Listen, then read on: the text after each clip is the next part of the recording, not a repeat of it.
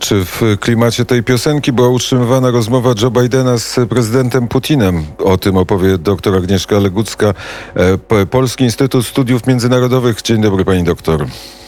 Dzień dobry, dzień dobry. Barbarzyńska pora, ale Polski Instytut Spraw Międzynarodowych, tak. E, to jest e, prawda. E, wczoraj rozmawiał prezydent Stanów Zjednoczonych z prezydentem Rosji. Czy myśli pani, że Joe Biden zaczął od przywitania takiego witam mordercę, bo tak nazwał kilka tygodni temu prezydenta Putina? No nie, no tak nie, tak nie zaczął na pewno, tym bardziej, że cała rozmowa została tak jakby no, przekazana mediom.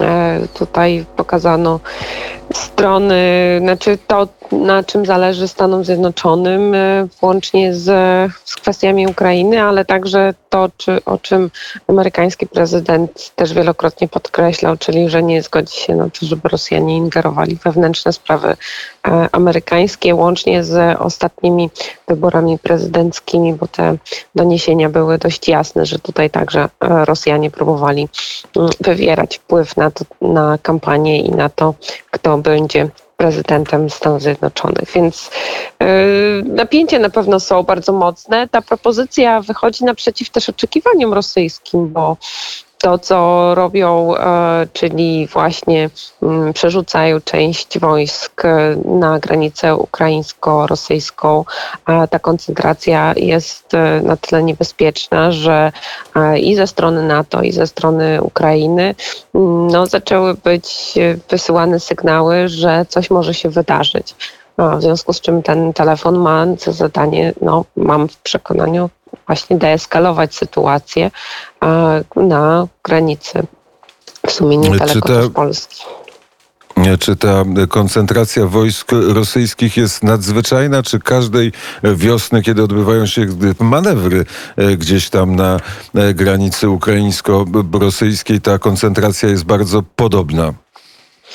Nie, no to prawda, że mm, od 2014 roku, czyli od aneksji Krymu, wojska rosyjskie blisko Ukrainy są w sposób nadzwyczajny skoncentrowane i można obliczać tę, tę, tę liczbę żołnierzy na około 150 tysięcy, więc e, w każdym, w każdym momencie Rosjanie mają szansę wtargnąć na terytorium Ukrainy i e, odbić większą część e, jej państwa.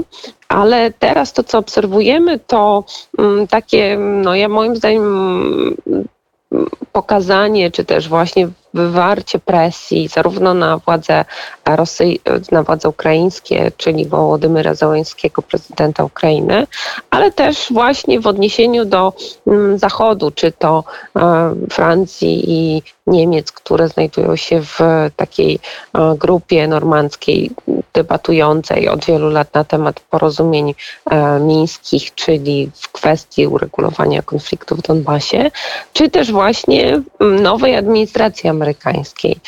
I to ostatnie chyba jest najbardziej prawdopodobne ze względu na to, że no Rosji zależy na tym, żeby um, rozmawiać z Amerykanami, bo wtedy czują, że mm, no, są takim równorzędnym partnerem, a w związku z tym, że pozytywnych elementów do zaoferowania amerykańskiej Mm, administracji nie bardzo mają w kwestii, e, nie wiem, ekonomii, kwestii uregulowania e, spraw międzynarodowych, to bardzo często przymuszają do rozmów właśnie w sposób negatywny, czyli prowokując różnego rodzaju sytuacje destabilizacyjne na świecie.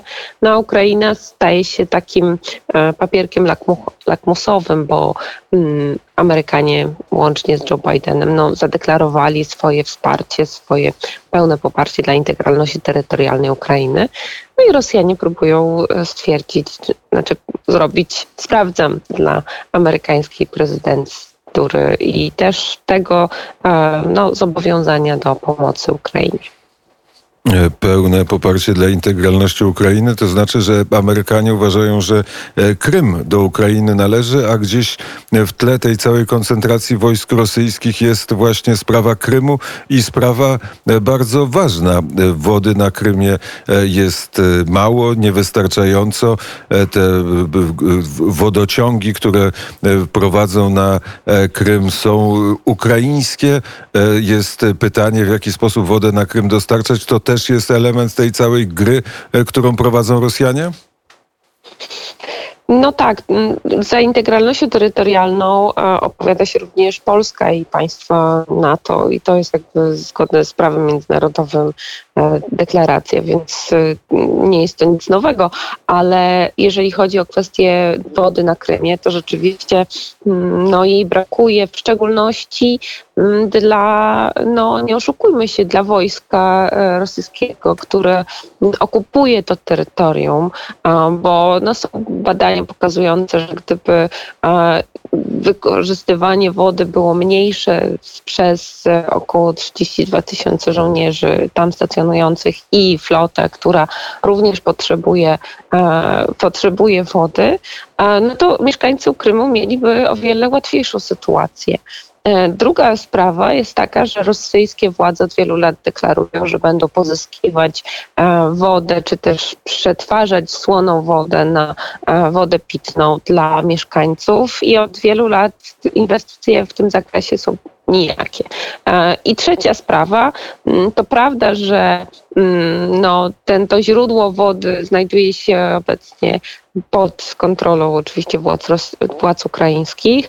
No i są takie spekulacje, że Rosjanie chcieliby odbić te, te, te, te terytoria i po prostu mm, zapewnić sobie źródło wody e, bezpośrednio ze strony Ukrainy. No tylko, że e, ten kanał, który łączy Krym, e, który łączył i przesyłał kiedyś wodę, kiedy to terytorium było faktycznie całkowicie pod kontrolą ukraińską, no wymagałby bardzo dalekich także inwestycji, bo już jest wyschnięty, już jest po prostu zniszczony i a, samo odbicie tych terytoriów, powiedzmy tak hipotetycznie, no też nie dawałoby od, na, od razu e, rozwiązania, bo trzeba by było także zainwestować w odbudowę tego, e, tego kanału.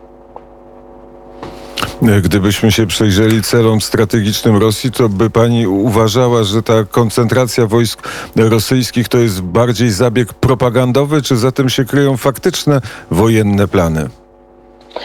No oczywiście Rosjanie zwykle mają um, kilka scenariuszy na stole, a e, to, co teraz obserwujemy, czyli um, po pierwsze um, pod okiem mediów niemalże, bo to wszystko jest bardzo szybko relacjonowane e, i przez, przez media, i w, można sobie zobaczyć filmiki o tym, w jaki sposób te, te siły się przemieszczają.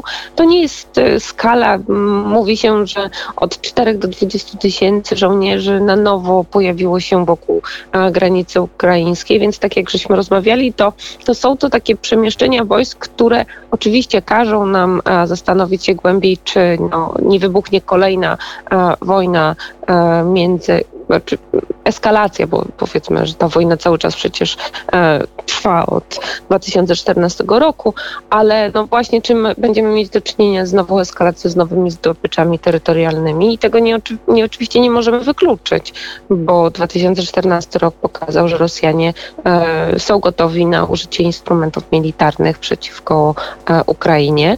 No ale mm, w moim przekonaniu, o ile możemy mm, oczekiwać jakiejś ograniczonej eskalacji e, zbrojnej, bo władze rosyjskie nie, nie otrzymały tego, e, czego oczekiwały ze strony prezydenta Zełańskiego, e, a mianowicie mm, właśnie otwarcie negocjacji na temat Donbasu i tego, żeby Donbas stał się częścią państwa ukraińskiego, ale poprzez który Rosjanie mieliby wpływ nie tyle na wschodnią Ukrainę, ale przede wszystkim na Kijów i jego decyzje strategiczne. Czyli proces e, miński, o którym wspominaliśmy, miałby za zadanie włączenie, integrację e, Donbasu z Ukrainą. Wówczas władze ukraińskie miałyby e, zasponsorować jego odbudowę. Przecież Rosjanie nie bardzo się do tego również kwapią, ale na zasadzie federacji, w ramach których właśnie Donbas miałby wpływ na kierunki polityki zagranicznej i wewnętrznej Ukrainy. To jest jakby cel najważniejszy, że Rosja próbuje kontrolować całą Ukrainę poprzez ten konflikt, a jeżeli, a celem do, taki, takim nadrzędnym to jest kontrola całej Ukrainy, jej polityki wewnętrznej i zagranicznej, poprzez no, niewielki skrawek ziemi i władze, e, które byłyby wybrane oczywiście e, w sposób e, mało demokratyczny, jeżeli patrzymy sobie na wyniki wyborów w samej Rosji, to Rosjanie potrafią kontrolować to, co, kto wygrywa wybory, więc e, to jest jakby cel taki dotyczący Ukrainy. A jeżeli chodzi o mm, takie cele no, pośrednie, no to oczywiście przymuszanie do negocjacji, przymuszanie do rozmów i w ten sposób podnoszenie pozycji międzynarodowej własnego państwa. No i trzeci element, no to związany jest z sytuacją wewnętrzną w Rosji, czyli mm, no, zbliżające się wybory mm, parlamentarne do Dumy, e, próba mm, pokazania, że Rosjanie również e, dążą do uregulowania sytuacji e, w w sąsiednich państwach, no bo oczywiście w rosyjskich mediach można obejrzeć bardzo no, ciekawe y, z punktu widzenia e, propagandowego e, emisje programów, e, w których cały czas oskarża się Ukrainę, a w szczególności prezydenta Zwońskiego do tego, że dąży do sprowokowania kolejnej wojny i odebrania terenów na wschodniej Ukrainie, co jest jednoznaczne rozumiane jako no właśnie już atak na obywateli pod kontrolą, mm, pod wpływami, czy nawet pod opieką Federacji Rosyjskiej. Więc e, te cele są mm, może takie dość jasne. Niejasne jest to, na ile władze rosyjskie są gotowe na tej skali eskalacji rozpocząć działania zbrojne, albo inaczej sprowokować Ukrainę do tego, żeby e, móc później w cudzysłowie bronić swoich obywateli w Donbasie. Na początku naszej rozmowy powiedziała Pani, że wojska rosyjskie koncentrują się na granicy rosyjsko-ukraińskiej, też blisko granicy polskiej. Czy miała Pani na e, myśli właśnie koncentrację na e, granicy rosyjsko-ukraińskiej, czy też jakąś koncentrację na granicy polskiej związanej ze sytuacją na Białorusi? No nie, nie. Tutaj chodzi, chodziło mi przede wszystkim o to, że jednak wojna na Ukrainie jest ważna także dla Polski ze względu na to, że to jest bliski sąsiad y, Polski. Między innymi dlatego też e, minister e, Rał e, był z niedawną wizytą, ażeby potwierdzić integralność terytorialną państwa ukraińskiego. Są doniesienia oczywiście, ale to mm, też trudne do zrealizowania, ale są takie doniesienia o tym, że właśnie następuje także mm, możliwość uderzenia na Ukrainę ze strony państwa białoruskiego, znaczy z z, z północy. Mm, jak na razie mm, tego do końca nie, nie jestem w stanie ocenić e, jako e, w kwestiach e, militarnych.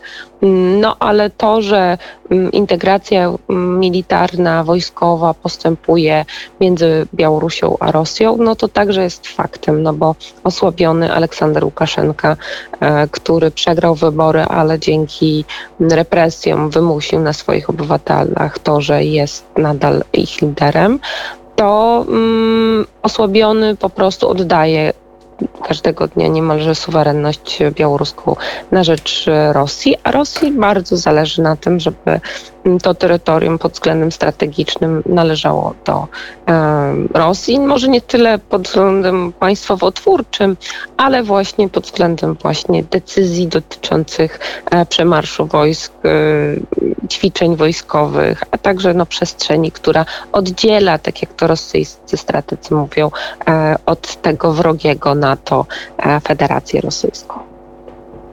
O czym mimo barbarzyńskiej pory precyzyjnie opowiedziała pani doktor Agnieszka Legucka w poranku wnet. Bardzo serdecznie dziękuję za rozmowę. Dziękuję uprzejmie. Do widzenia.